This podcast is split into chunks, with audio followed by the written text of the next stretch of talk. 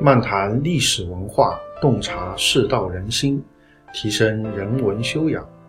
大家好，我是北川，这里是文质彬彬。本期的背景音乐是《十面埋伏》，又名《淮阴平楚》，是中国传统的琵琶古曲之一，也是琵琶舞曲的顶峰之作。本曲描绘的是公元前二百零二年，楚汉双方在垓下进行决战时，汉军设下十面埋伏的阵法，从而彻底击败楚军，迫使项羽自刎乌江这一历史事件。乐曲节奏紧凑，音调跳跃，富于弹性，且情绪变化生动，让人身临其境，感受战争的惊心动魄。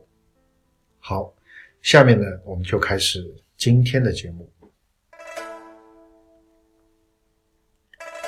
今天再跟大家来讲一段在咸丰四年，是曾国藩写给他的几位弟弟的一封家书当中的一段话。那么那年的时代背景呢，是曾国藩刚刚训练湘军成功不久，然后呢就在当年出师征讨太平天国。那么经过了一系列的战斗啊，当然有败有成。到了写这封信的时候呢，战绩还是相当不错的，甚至呢都已经收复了当时的曾经被太平军攻陷的湖北省的省会武昌。那么咸丰皇帝一高兴呢，本来准备让曾国藩代理所谓叫湖北巡抚，相当于现在湖北省省长。但是呢，朝里面有大臣说带兵的人这样啊有号召力，恐怕不是很好。咸丰皇帝听了以后呢，就收回了成命，就。只是加了曾国藩一个兵部侍郎的头衔，但这个呢就等于没有奖励。为什么没有奖励呢？因为曾国藩本来就是朝廷的侍郎，就相当于现在的副部长。现在呢，因为你在全县搞军事对抗太平天国，所以给你加一个兵部的副部长的头衔，其实就是平级了，并没有什么升迁啊，或者说嘉奖。但是呢，如果你给你做湖北省长就不一样了。那一个副部长能够到地方上做一把手，那这个其实是一种升迁，权力啊、身份啊、地位啊，都都是有所上升的。但是呢，由于有人讲了这个话，那所以呢，咸丰皇帝本来准备让曾国藩代理湖北省长，后来呢就没有，就还是只是给了他一个兵部、国防部副部长的一个头衔，加了这么一个头衔而已。他本来就是其他部委的副部长，加了个国防部而已。所以呢，这个大背景就是这样。那么在这封信当中呢，曾国藩是这样讲的：他说，我现在军中声名极好，所过之处，百姓爆竹、焚香、跪迎，送钱米、猪羊来犒军者络绎不绝。以祖宗累世之厚德，使我一人食此龙报，享此荣名，寸心精精，且愧且慎。现在但愿官阶不再进，虚名不再彰，常保此以无咎，既是持身守家之道。治军事之成败利钝，此关乎国家之福。吾为历尽人事，不敢存丝毫侥幸之心。朱棣当禀告堂上大人，不必悬念。那么这一段呢，其实他讲了几个意思。第一个呢，他就说我们现在部队啊，就是说还是很得百姓的拥戴，所过之处呢，这个老百姓都是夹道欢迎，送钱送粮，络绎不绝，就很受欢迎。所以呢，面对这种前线。不断的打胜仗，然后呢，自己的部队不断的受到当地老百姓的拥戴。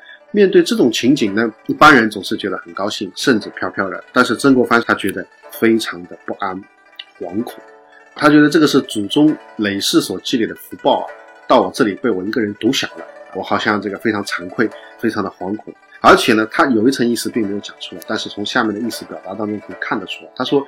但愿现在我官不要再升了，名声也不要再张了。这样的话呢，可以持身，可以保家。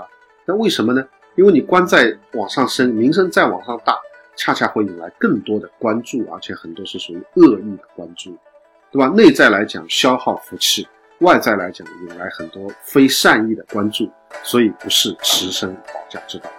所以他感到的是惶恐，感到的是惊惧，感到的是惭愧，而不是。飘飘然，不是想着我要做更大的官啊，我要有更好的名声啊，因为他知道这些东西不见得是好事情。那么再接下来，他又说了一个观点，他说：“至于这个打仗的事情，我只要尽力就好了。仗能不能打赢啊，这个是国家的福气，我只要尽人事、听天命就可以了。”那基本上他是这么一个心态。所以从这段话当中，我们也可以看得出，一件事情能否成功，根本在于所谓叫天命，或者说我们讲内在的福气。或者说是一些天地的这种根本的规律，而外在上则在于人事的努力。所以我们每个人做事情应该秉持一种什么态度呢？谋事在人，成事在天，尽人事，听天命，应该有这样的一种态度啊。如果少掉一个，我个人觉得就是不完整。如果仅仅尽人事而不知天命，你有可能会蛮干，失败了以后，你有可能会非常的痛苦，非常的愤怒，非常的难过，因为你不知道天道自有其规律。但是呢，如果只是一味的所谓听天命，在人事上不做任何努力，那这个就是 啊，就像你只是种子种在土里面，但你对它不加任何的照顾，这粒种子能不能长出来，或者说长得好不好，你就不一定了，对吧？所以我觉得比较完整和成熟的一种做事的风格和方式，应该是尽人事，听天命啊，就是曾国藩在这里所讲。所以这段文字其实也没什么大不了的，也其实没有什么深奥的道理，它无非讲的就是说。现在我很顺利，但是呢，我战战兢兢！我觉得不能再顺利了，再顺利的话可能要倒大霉啊！然后呢，为国家办事，我尽心尽责，不敢有丝毫懈怠。但是能不能办成，我不知道，这个不是我的事情，对吧？所以我觉得其实这些虽然很平常，但是恰恰是我们现代人很缺乏的一种心态。我们现代人成功了、顺利了，容易傲慢，很容易有更多的妄想，想要更大的成功和顺利。但是呢，没有看到其中蕴含的风险。然后呢，做事的时候呢，很多时候我们是不知天命，不懂天道，只凭个人的努力去蛮干，到最后成功了，以为全部都是自己的功劳；失败了，就这个有很多的怨言。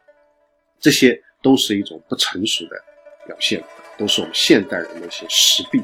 希望大家呢，能够从曾国藩的这一段家书当中有所体会，有所领悟。好，今天的节目就到这儿。更多的信息，欢迎大家关注我的微信公众号“北川黯然日章”，在微信公众号首页搜索“北川”即可关注。谢谢。